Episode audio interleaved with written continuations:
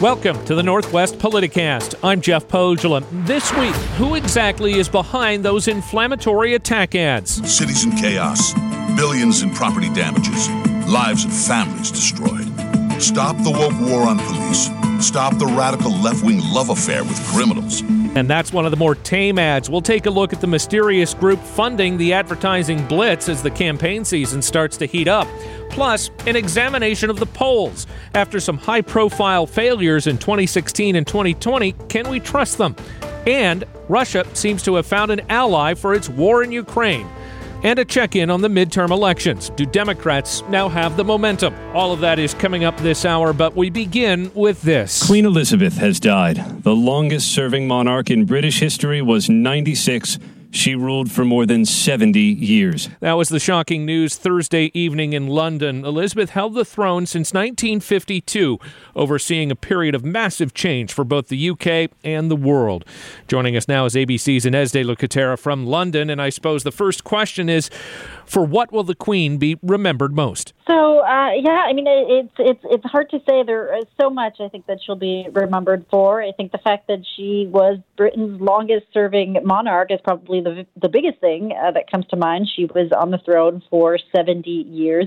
Um, but as we heard from uh, King Charles during his first speech, his first address to the nation as king, uh, she was someone who really devoted her life to the crown and to her country. And that's uh, something else I think that'll really be remembered, you know, in addition to those seventy years, that the length of time, just the, the, the way she devoted herself um, to her country. She really put uh, her country above uh, everything else. Um, you know, just to, to think that the last time we saw her in public was on Tuesday when she uh, met the uh, new British Prime Minister.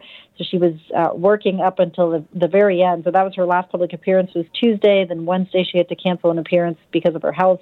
And then, of course, she passed on Thursday. So, yeah, it just goes to show how how um, how devoted she was to her country. And that's likely to be her legacy, I think, is this devotion to duty. And it, it it's something she really took to heart from the very beginning, because when she took the throne, she was in her mid-twenties. That's right, yeah. She was, uh, it was, it was after her uh, father passed away. Uh, she was uh, twenty-five when she She uh, took over, um, and, and she was then on the throne for seventy years. I was here covering the Platinum Jubilee, marking her seventy years on the throne, uh, you know, earlier this summer.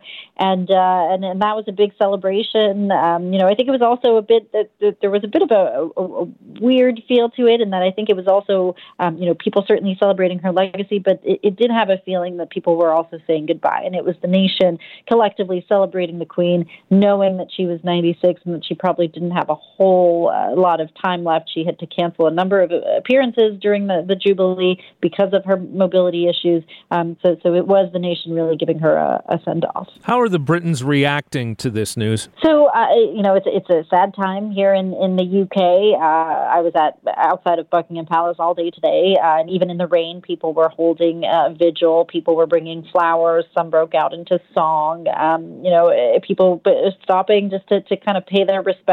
Um, to take a moment to, to reflect.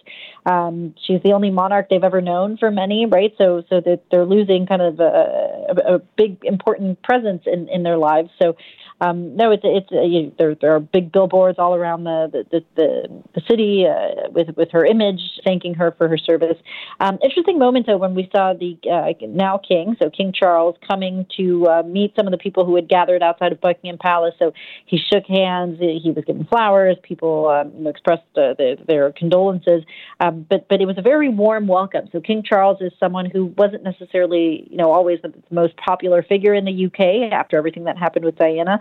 That has changed in recent years. He's become more and more popular, and certainly what we saw today was a very warm welcome from, from for Prince Charles. And, and the people I spoke with outside of Buckingham Palace say they are excited for him, as sad as they are. You know, they're, they're grieving that the loss of their queen, um, but they're also excited uh, for, for his reign and for what he will bring to the table. We'll have more on uh, King Charles the third coming up in just a second. But Queen Elizabeth was the head of state as the monarch, but politically, under the U K parliamentary system, she didn't really wield a whole lot of direct power, did she? That's right. I mean, so, uh, you know, she, she she directly didn't, but she did, you know, meet with with uh, the prime ministers uh, constantly, and, and she's uh, you know lived through uh, fifteen uh, different prime ministers, and she had their ear. Um, you know, and, and depending on uh, who the prime minister was, they had um, warmer, warmer or colder relationships. But she certainly um, is a, a presence. She is involved, uh, and or was involved, and um, so so even though she doesn't have a whole lot of you know direct power. Um, she, she, she's still uh, very influential. Now, for those of us here in the States, the idea of someone being born into power, ruling a country simply by birthright, very antithetical to our ideals. Some even find that idea patently offensive, especially since the royal family is supported in their wealth by taxpayer money. But this idea is starting to permeate British society as well, isn't it? As many see the monarchy as something of an arcane relic. That's right. Yeah, there are those who feel that it's, uh, you know, outdated, that it's time for uh, England uh, and the U K to, to move on. I think that's why uh, those who, uh, you know, like the monarchy are um, so enthusiastic about Will and Kate, because they kind of br- breathe new life in, into the, the monarchy. Um, but but uh, I think overall, you know, what I've seen as an American here covering the, the Jubilee and now the, the, the Queen's uh, passing, Uh, the, what's what's what's very nice, I will say, about the, the, the monarchy is is the fact that um, she is a the Queen and, and now King Charles. That the, they're figures that unite the country, um, and and certainly so when you talk to people who support the, the monarchy, that's how they feel that uh, that that they are figures that are above politics, that kind of are a constant uh, over the course of many years. In the case of the Queen, you know, over the course of seventy years, and that they are, you know, she was someone that the, the British people looked to Uh, for guidance and stability in times of, of uh, you know, tumultuous change. And certainly the country, the, the U K right now, uh, at a crossroads, it's a big time of change, a new prime minister being sworn in, a new monarch, um, you know, everything going on with the war in Ukraine, the economy not doing great over here. Um, so, so, so in times like this, normally I think the nation would have turned to the Queen. She's obviously gone now, so it'll be up to Charles to, to fill in those, those shoes. And speaking of Charles, he now takes over as king, known as King Charles the Third. What kind of ruler is he expected to be? So, uh, you know, it, we'll see. Um, uh, I think that the, the there's excitement about, uh, you know, I think he's he's very prepared. He's had years and years to prepare. Um, he is someone who uh, cares a lot about the uh, environment and, and, and, and the climate. So that is something that we might, um, I think, something worth keeping an eye on. There are already, you know, a number of articles coming out about how he might be the climate king. Um, so that's that's something to, to keep an eye on. But he's also, uh, I think, going to, you know, we're we're going to see him take on a, a more public role. Uh, we haven't we we he's been in the spotlight for years and years and years, but always kind of in his uh, mother's shadow. So I think he's going to, um, you know, it'll be interesting to see what kind of king king he is. We don't we don't really know. I don't think he really knows necessarily, um, and and he's going to, to to figure out figure it out probably as he goes. All right, A B C's Inés de La Cuetara from London. Thank you so much for your time and insight. Thanks for having me. Now, almost four decades ago, the Queen paid a visit to Seattle. Corwin Hake takes a look back. It happened on March seventh, nineteen eighty-three. The Queen and her husband, Prince Philip, arrived in rainy Seattle by plane for a few short hours, having just spent a week in an uncharacteristically rainy California. They're unassuming, but they are impressive. KOMO radio reporter Mike Hamilton covered part of the royal couple's West Coast swing. He told C B S eight in San Diego, "Their honesty, their frankness, their, um, their friendliness was, for me, unexpected." The Seattle visit was little noticed by the world press compared to the California trip, during which Queen Elizabeth, fifty-seven at the time, hobnobbed with President and Missus Reagan. Here in Seattle, she met with then-Mayor Charles Royer and then-Washington Governor John Spellman. Elizabeth's royal dignity impressed reporter Hamilton. There is an era there of aristocracy, um, of aloofness, that gets my respect. The Queen has a face, uh, this may sound a little melodramatic, but there's a very angelic quality about it, a wonderful smile. While in Seattle, the royal couple rode the monorail and waved to all the friendly commoners who came out to greet them. Later, Seattle area dignitaries met with the Queen privately aboard her royal yacht, the Britannia, which had sailed up the West Coast while the royals flew to the Northwest. Later, eighty-five hundred people greeted the Queen and Prince Philip at a royal convocation at Heck Edmondson Pavilion, fitted for the occasion with red carpet. Although no tape is available, the Queen reportedly joked at the time about the Pig War, an eighteen fifty-nine conflict between Britain and the San Juan Islands over a stray pig. Corwin Hake, Northwest News Radio. Now we have to take a quick break, but when we come back, who exactly is running those incendiary ads here in Western Washington? We have the answer when the Northwest Politicast continues after this.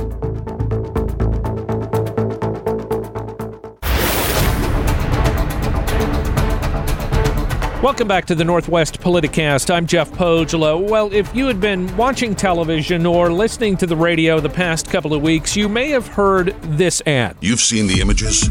Subway riders pushed onto tracks. Stores looted in broad daylight. Elderly women viciously beaten on the street. Woke prosecutors are releasing dangerous predators before trial. Woke far-left politicians allowing our streets to be overrun with drugs, homelessness, mental illness, crime. That is from a group called Citizens for Sanity. They have started running ads here, not only in Washington state and in the Seattle market, but across the country. So who is this group?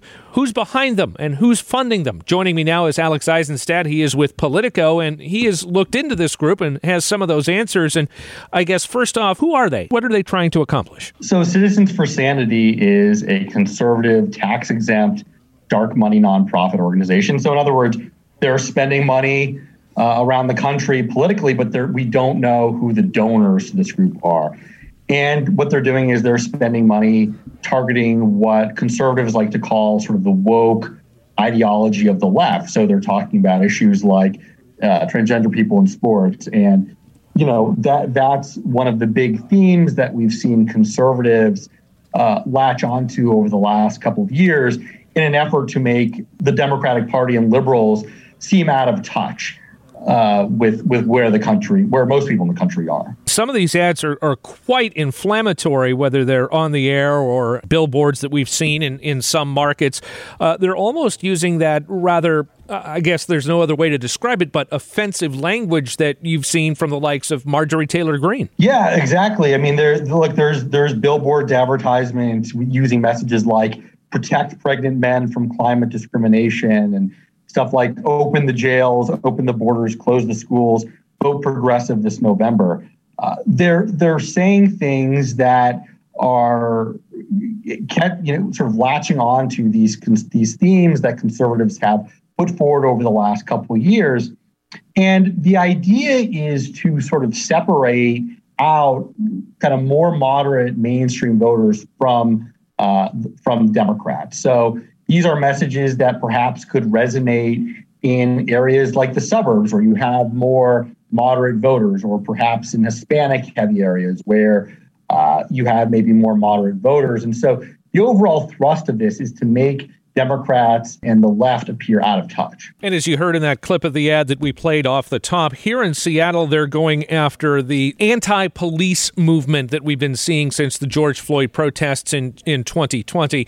If you're in Seattle, and if you if you remember that summer, we had the CHOP, the Capitol Hill Occupied Protest, which was this sort of chaotic zone where the police department simply withdrew from the area, and it just became anarchy before uh, several Several weeks later, the police had to come back in and, and, and take over that zone. That's been sort of a focal point for the group here, but it seems like they're going more after the social issues nationwide. That's right. And what's important to recognize on this point is that these social issues have kind of come to the forefront in American politics over the last year or two, uh, especially in light of the uh, the George Floyd situation, in light of coronavirus. And so one example of this is in the twenty twenty-one Virginia governor's race. And what you had in that race was the Republican candidate, Glenn Youngkin, used with great success uh, sort of overall suburban backlash to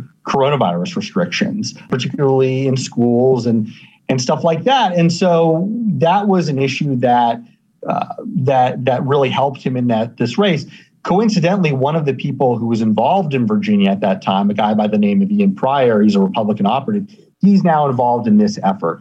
And so it really shows how social issues are coming to the forefront uh, in politics this election season. So that kind of leads me into my next question. We don't know necessarily who's donating money to these groups, but do we know who's running them? We know that there is an ad maker. He used to work for uh, former Pennsylvania Senator Rick Santorum, who's obviously was a conservative. He's involved in this, in crafting these advertisements as well. So this is very much a conservative effort. What are the laws surrounding organizations such as this, such as Citizens for Sanity? Because it's difficult to track where the money's coming from. And, and usually you see at the bottom of most political ads, it's paid for by friends of Patty Murray or friends of Tiffany Smiley, to use two competing candidates in, in this state. Uh, but here you, you have these these groups with these very strange names, and, and you don't even have to list the donors. Yeah, so, you know, it, it gets complicated, but really a, a nonprofit group, a tax-exempt nonprofit group that doesn't have to disclose its donors has greater restrictions on it in terms of how it can spend its money on politics, in terms of attacking candidates, in terms of Uh, it's it's an investment in explicitly electoral activity, whereas a super PAC, which has to disclose its donors, can go all in and has no restriction on how it engages in electoral and political activity. And so this particular group, Citizens for Sanity, is is more of that nonprofit status. It's Correct. Not a PAC. Correct. It's a nonprofit dark okay. money group. And how unusual is it to see this sort of inflammatory language on billboards and in ads? Because when you hear them uh, or you see them, they are quite shocking. And, and we haven't seen this in the last few election cycles too much. It's unusual to see this kind of uh, inflammatory uh, advertise, to see these kinds of inflammatory advertisements. What's particularly interesting also is, is that there's substantial sums of money being spent on this, and in terms of well-produced, kind of slickly produced T V ads, billboards. They're also running ads in newspapers, um, con- sort of conservative-leaning newspapers. And so it tells you that whoever the donors are, and again, we don't know who they are, that they're putting real money into this. One other point worth making is that on social media, there have been a lot of people who've been tweeting out pictures of these billboards, uh, and it sort of shows the extent to which it's they've succeeded in catching people's attention. How often does playing these wedge issues work in the get out the vote? Because certainly that's a strategy this time around. Absolutely. I mean, you've seen wedge issues in politics, being used in politics for a long time. And gay marriage has been uh, a wedge issue that's been used for a while. And so we'll see whether transgender sports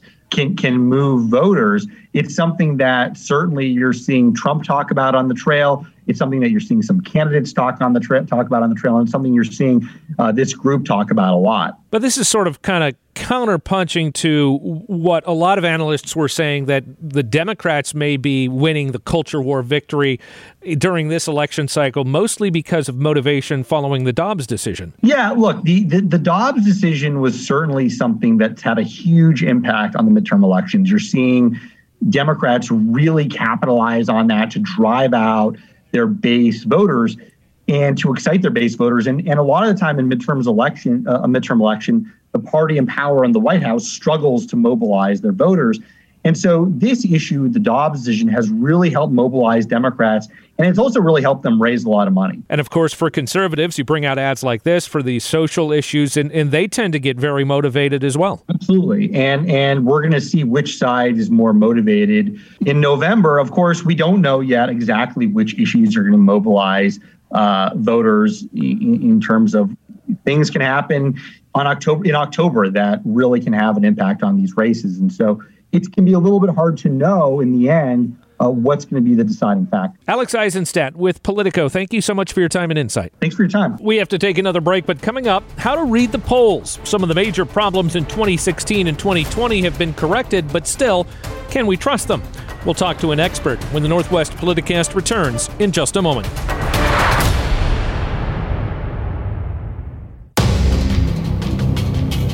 Welcome back to the Northwest Politicast. I'm Jeff Pohjola. Well, in recent weeks, we have been taking a look at the polls. A couple of weeks ago, we spoke with Stuart Elway, the founder of Elway Research and the director of the Elway Poll. This week, we are talking with David Byler. He is a columnist and a data analyst for the Washington Post. And recently, you wrote a column that had three rules for reading the polls. And I guess the first one It's difficult to trust what the polls say because there's a significant margin of error. Right. Uh, this is one of the things that people sort of don't realize about polling. All these polls come with this, you know, dutiful little note that says there's a three to four point margin of error.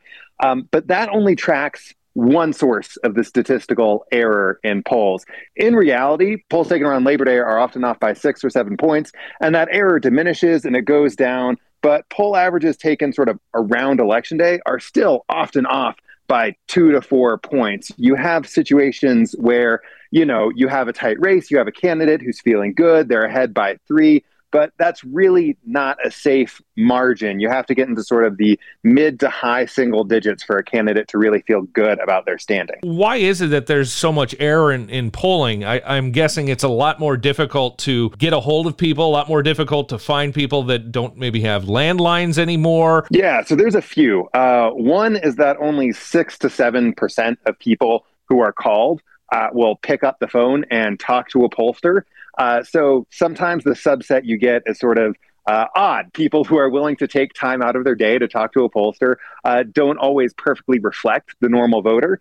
Uh, there are some segments of the electorate that have recently just stopped talking to pollsters completely. This was the problem in twenty twenty, that a segment of Trump voters just wouldn't pick up phone calls from anyone uh, with a media or pollster background. And then there's all the traditional sources of error, right? Like between now and Election Day, people can change their minds. Uh, people can decide whether or not they're going to vote. It's a snapshot in time. So you have sort of these confounding factors that uh, make the error larger than that three to four point that you sort of see stamped onto the write-up. You talked about some of the Trump voters in twenty twenty. Here in Washington state, we vote by mail, and Election Day is more of an election couple of weeks as people drop their ballots off or they mail them in. Uh, we really don't have polling locations. That's got to make things even more difficult. Right. So you have to make sure that your sample, in a situation like Washington state, um, your sample has the right mix of people who are voting by mail, the right mix of people who are waiting in person, and all these different uses and modes. And you have to make sure of that in, you know, fifty different states if you're doing a national poll. Uh, so it's a little bit tough to figure out exactly who's going to vote. One advantage of the Washington system is that people have their vote locked in. So if you catch someone who voted by mail in your poll and they say, hey, I voted for the Democrat, or hey, I voted for the Republican, they're not going to change their mind. So for what it's worth, that's a little bit less on the source of error. But yeah, it's it's just it's just a difficult thing to capture the right ideological mix in the electorate. Um, which is why polling is a tough business. What about these close races? Because uh, one of the rules that you wrote in there is that the polls don't tell us much if it's only a point or two. Yeah, so it's an interesting thing. I calculated kind of win rates. Basically, how often does the person who is ahead in the poll actually win the race? And uh, around Labor Day, it's about eighty-three percent of the time. So the polling averages are worth something. Mm-hmm. They can get it right in a lot of races. The problem is, is that when you just confine it to the close ones, to the races where candidates have like a one or two or three point lead, that win rate plummets down to sixty-three percent. So if you're looking at your favorite candidate in some Senate race and they've got a one point lead right now, that's not that much better than a toss-up. It's not that much better than a coin flip. Uh, and even when you get to Election Day, there's still polling error that can knock out a candidate that only has a one or two point lead. So the error is very real here, especially in the races that people care about the most. So how have things changed since twenty sixteen and twenty twenty when we had some big misses in the polling industry? Yeah, so in twenty sixteen, the solution that everyone talked about was uh, weighting by education, right? So a lot of the polls in twenty sixteen were off because they didn't differentiate between, you know, someone who had a college degree uh, and was living in a suburb and was, you know, affluent, and somebody who was from the same, you know, maybe ethnic group, but didn't have a college degree and was living in a rural area, and so on and so forth down the line. That problem is more or less fixed in most polls. The thornier problem showed up in twenty twenty. In twenty twenty, what happened is a significant segment of Trump supporters didn't pick up the phone when a pollster called. Uh, there's a lot of potential, you know, reasons for that. Maybe they think that media-backed uh, polls are fake news. Uh, maybe they, you know, were just out and about more uh, because they weren't thinking about coronavirus restrictions as much in red states. There's a lot of different possible answers. Uh, because these people don't really pick up the phone, you can't quite ask them why they aren't picking up the phone. Uh, so there's a little bit of uh, sort of tautology there. Um, but that problem is something that people are still sort of working on and working out and are afraid will happen in twenty twenty-two again. It's not a guarantee because this year, you know, uh, coronavirus restrictions are less than they were in twenty twenty. Um, Democrats are energized by the Dobbs decision. There's confounding factors. But that sort of specter of what pollsters call non-response bias is sort of looming over everything and making everyone uneasy about any forecasts or predictions you might issue. And the final rule that you write about is no party is safe from an election day polling error. For example, a two to four point miss on a blowout may seem like no big deal, but a two to four point miss on a very tight race is a very big deal. Right, exactly. So I uh, went back and I looked at the twenty twenty poll polling error. And uh, the interesting thing about it is in a lot of races, there was a two to four point miss. And in a lot of the races, it underestimated the Republicans. And if you look back into past cycles, this pattern repeats, right? In twenty sixteen, the polls underestimated the Republicans. In twenty twelve, they underestimated the Democrats. Uh, so you have different election cycles where one party sort of systematically gets underestimated or overestimated by the polls.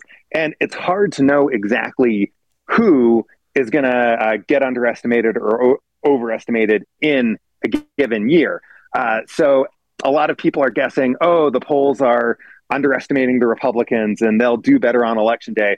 But we're really not going to know that until the votes are cast. But, I mean, we have seen a bit of a preview when it came to that vote in Kansas over protecting abortion rights. The pollsters missed that one by a, a long shot. So that's an interesting case because the public polling was few and far between, and there was uh, some polling that, you know, people sort of poked holes in the methodology and things like that. Uh, Kansas was a surprise in the sense that a lot of people expected a red state just to pass abortion restrictions.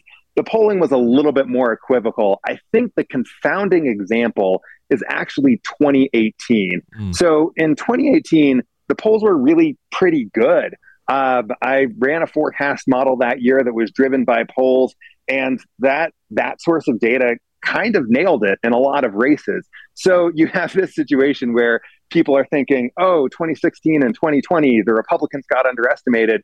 But then sandwiched right between that is a year when the polls did great. So it's really anybody's guess what happens this year and whether or not the surveys are accurate. You just sort of have to prepare yourself for a decent margin of error, especially in those close races. So bottom line, can we trust the polls this time around? Uh, I'd say a qualified yes. I mean, the, the thing about polling is that there's not a lot of alternatives. Basically, no other data source does what polling attempts to do, trying to get a real picture of the electorate and track people's movements. So, you know, it has its flaws, but I I think that it does something that the alternatives don't. So I'd say a qualified yes, pay attention, but keep that error in the back of your mind. All right, David Byler, he's a columnist and data analyst for the Washington Post. Thank you so much for your time and insight. All right, thank you. We have to take another quick break, but coming up next, Russia seems to have found an ally for its war in Ukraine as millions of tons of military hardware is being supplied by another totalitarian state when the Northwest Politicast continues after this.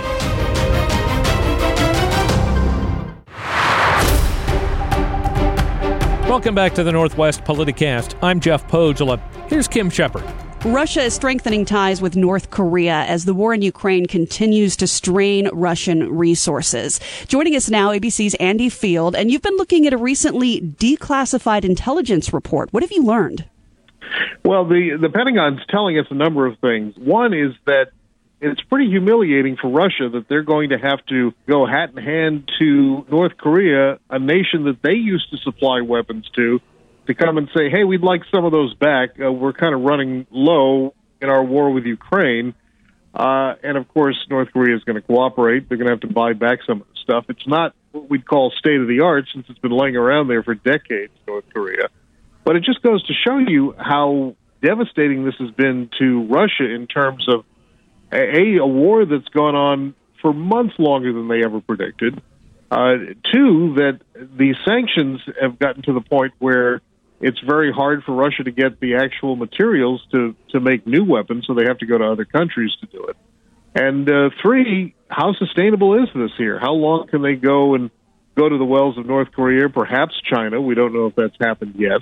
Uh, certainly the U S has warned China that there would be consequences if, if they're helping uh, Russia in this war. And uh, we're also told that perhaps they'd go to Iran to try to get some of these weapons. So it sounds like this new information is just leading to more questions. One that I have is, how might this impact the conflict in Ukraine? We don't know. Uh, you know, it, it seems to have reached kind of a stalemate point, although there are some flashpoints that are just mind-bogglingly dangerous, including the Zaporizhia nuclear power plant, where there's shelling going around it, and were it to be hit and uh, the nuclear radiation exposed, not only would it expose millions of Europeans in whatever line of wind that radiation goes, but it would also expose Russians to this here. It just seems extraordinarily careless and reckless for the Russians to continue this, but uh, the Russians are in control of the area. Ukrainian scientists are running the plant, but nothing seems to be protecting it from this uh, a, a giant attack and perhaps a, a catastrophe. Yeah, we have those international monitors who are over there now, but have we heard anything much from them? Uh, nothing other than to make this a demilitarized zone. The U N condemned all of this today, urged both sides to find some way to meet the middle here. But now it is Ukraine and Vladimir Zelensky who is saying he doesn't really want to negotiate with Russia anymore. Uh, They've actually gotten the upper hand in some of these battles here, and they're trying to push back as hard as they can. Now, the U S has had difficult relationships with both Russia and North Korea for quite some time. Is this latest partnership just a case of the enemy of my enemy is my friend, or is there something more to their connection between Russia and North Korea? Well, certainly both. Well, Russia's no longer a communist country, at least not, not in writing. It's actually more of a dictatorship where uh, Vladimir Putin certainly would love the old communist uh, Russia back here. So th- they've never really lost that connection here. North Korea, China, China and Russia, all similar political ideologies. And uh, they seem to be at least wanting to help each other to some point. But China knows better than to look a gift horse in the mouth. And they know that were they to go all out in supporting Russia in this war in Ukraine, that there would be tremendous sanctions leveled against it, not only by the United States, but by European Union countries, and that would dry up a giant part of the market that keeps China afloat. Mm-hmm. Russian President Vladimir Putin also had a message for the West today regarding plans in the E U to cap prices on Russian oil. What did he have to say about that? He said, look, we're going to take our oil and we're going to take our gas and, and go play in some other fields. And, and he says there's we can take our markets and make them in Asia and other places that would appreciate what we're sending there. So he's threatening to actually choke off the supply in, in Europe, saying, look, the sanctions are hurting us. We'll show you what sanctions look like. We're going to sanction you back. You know, that kind of tit for tat, does that really work in a situation like this? I mean, there are only so many markets around the world where you can sell your oil. At what point has Russia cut off too many of them? We don't know yet. Russia hasn't buckled under the, the pressure of these sanctions yet. In fact, I, I had a friend who works in the Foreign Service that was uh, in Russia recently and said that everyday life in Russia did not seem much different than it was before all of this started here, uh, which really kind of brings to question how much of an effect this is having on Russia. A B C's Andy Field on the Northwest Newsline. Thank you so much. Thank you. And that's Kim Shepard. We have to take another quick break, but when we come back, Labor Day is come and gone, and campaign season is here. We'll do a gut check on the midterms when the Northwest Politicast continues in just a moment.